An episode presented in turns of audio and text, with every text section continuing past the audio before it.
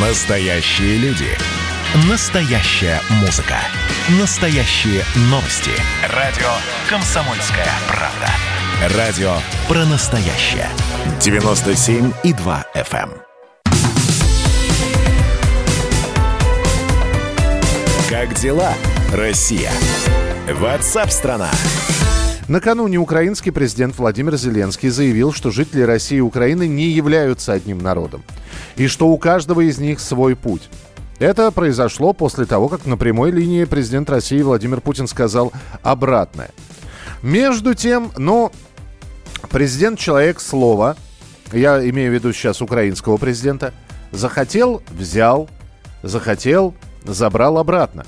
Потому что 18 апреля 2014 года Владимир Зеленский, тогда еще не президент, а всего лишь бывший КВНщик, актер 95-го квартала, сказал: «Мы один народ».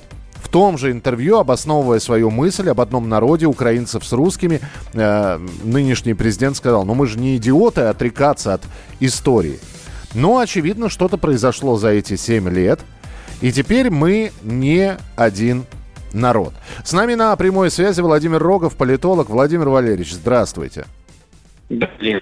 Это просто потому что, как это сказать, президентские обязанности давят, поэтому и приходится говорить то, что хочет слышать, большинство, или то, что обязан и должен говорить украинский президент. Скажи иначе, и начнется очередной Майдан. Безусловно. Дело в том, что просто точка сидения определяет точку зрения. Да? Вот именно чаще всего люди, называющие себя президентами Украины, как только становятся этими президентами, сразу думают именно той точкой, на которой они сидят. Я вам скажу, что Зеленский здесь не первопроходец. Да? Он повторяет то же, что делал в свое время Кравчук по поводу 5D, двуязычия, так делал, и что делал Кучма. Кучма вообще по переписи 1989 года, был такой президент, напомню, да, Леонид Кучма. Угу. Так вот, он был Кучма и был русский по переписи. А по переписи 2001 он стал Кучма и украинец. То есть вы видите, как, в принципе, в 60 с лишним лет человек может поменять даже национальность абсолютно спокойно и быстро. И я напомню, Володя Зеленский кинулся, да, доказывать, что русские и украинцы – это отдельные народы, и прочее, бла-бла-бла, сразу после Кулебы, своего министра иностранных дел.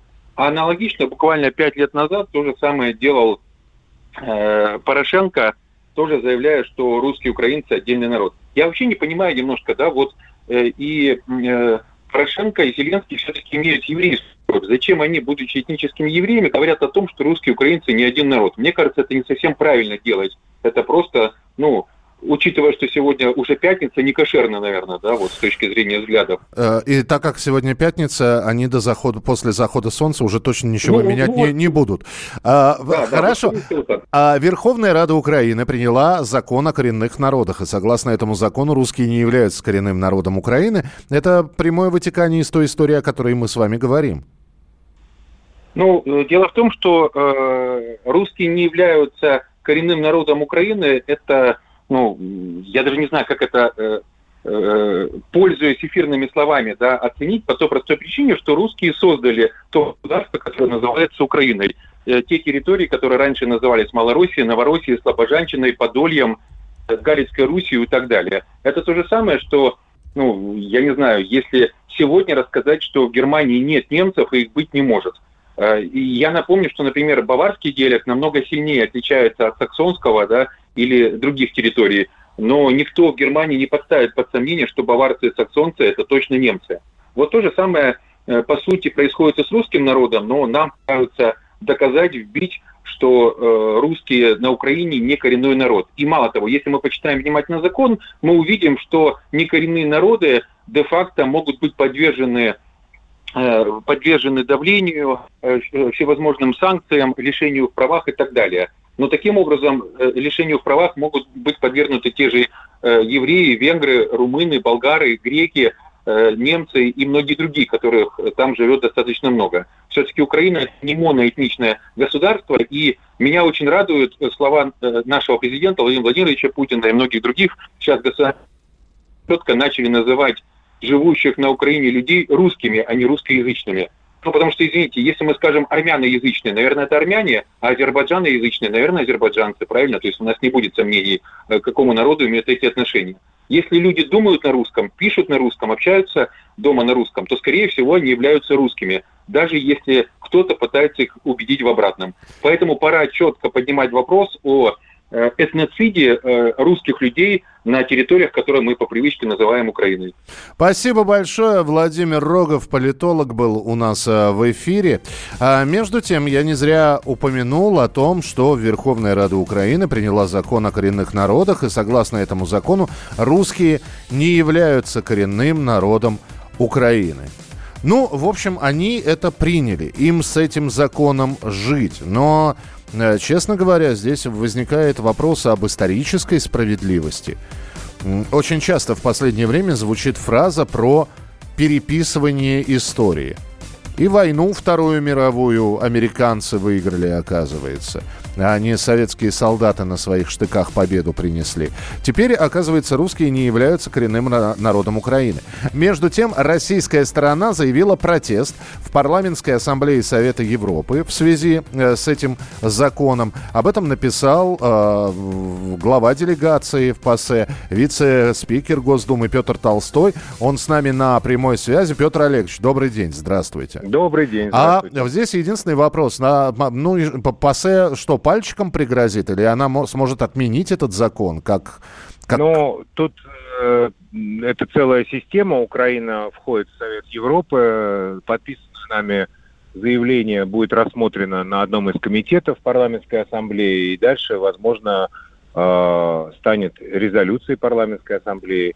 Украина очень внимательно относится ко всему, что ей говорят в Европе, выполняет все указания, поскольку полностью от них зависят, и, собственно, они покрывают этот нацистский режим, который сегодня в Киеве, так сказать, задает тон. Поэтому, конечно, для них это очень неприятная новость, но хочу сказать, что озабоченность России разделили парламентарии разных стран, это и Венгрии, и Румынии, Армении и так далее. То есть это процедура, которая в регламенте парламентской ассамблеи есть, предполагает наличие депутатов из разных стран, из разных политических групп, и все они озабочены вот этой политикой обнуления русских, которую пытается проводить нынешнее украинское руководство.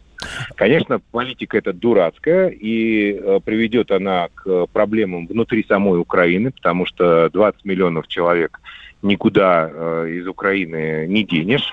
Вот. Ну и, соответственно, русские люди, которые создали Украину и которые, собственно, живут сейчас на Украине, они с этим мириться тоже не будут. А не будет такого, что то же самое ПАСЕ, которое, ну, как вы сказали, более лояльно относится к действиям украинских властей и менее лояльно к действию российских властей, ну, скажет, ну, слушайте, товарищи российская делегация, уважаемый Петр Олегович, ну, вы же стерпели деление в Прибалтике граждан и неграждан, вот теперь потерпите и коренные, и некоренные народы. И вообще мы в это вмешиваться не будем. Это внутреннее дело Украины. Ну, вы знаете, конечно, предвзятость по отношению к России и покровительство в отношении Украины действительно имеет место. Вы правильно сказали. Но что касается Прибалтики, мы это не терпели и терпеть не намерены. И практически на каждой сессии этот вопрос поднимается по поводу граждан и неграждан и прав русских и русскоязычных в Прибалтике. А теперь к этому прибавится Украина. Отличие от Прибалтики заключается, повторю, в том, что вычеркнуть 20 миллионов граждан Украины, которые являются русскими, невозможно. Поэтому здесь подобной ситуации не будет, я думаю. Ну а в целом могу вас успокоить одним, что, конечно, мы в ближайшие годы, может быть, десятилетия увидим с вами возвращение Украины в Россию, и никакого другого альтернативного пути у этого фейкового государства нет. Поэтому, исходя из этого, будем спокойно выстраивать наши отношения с братским украинским народом без учета мнения националистов и западенцев, которые там пытаются сейчас навязать вот эти все нормы. Спасибо большое. Петр Толстой, глава российской делегации ПАСЕ, вице-спикер Госдумы, был у нас на прямой связи. Ну что, это хроники Цыпкина на радио «Комсомольская правда». Имеет ли право звезда напиться, принимать наркотики и вообще вести образ жизни, который не может послужить примером зарастающему поколению? Что делать в принципе с алкоголизмом? Ну, перебрал в барик. Со всеми бывает. Приехала полиция. Забраться на постамент, тереть каменный член и думать, что произойдет с тобой чудо. Звонит бабушка. Она говорит, не имею никаких претензий к тому, что ты использовал шмат. Можно не позорить меня на всю страну? И тся в своем посте написать грамотно с мягким знаком. Известный писатель Александр Цыпкин ведет дневник специально для радио «Комсомольская правда». Без купюр и цензуры. Хроники Цыпкина. Слушайте по пятницам в 10 вечера по Москве. Я, правда, к сожалению, сразу сяду.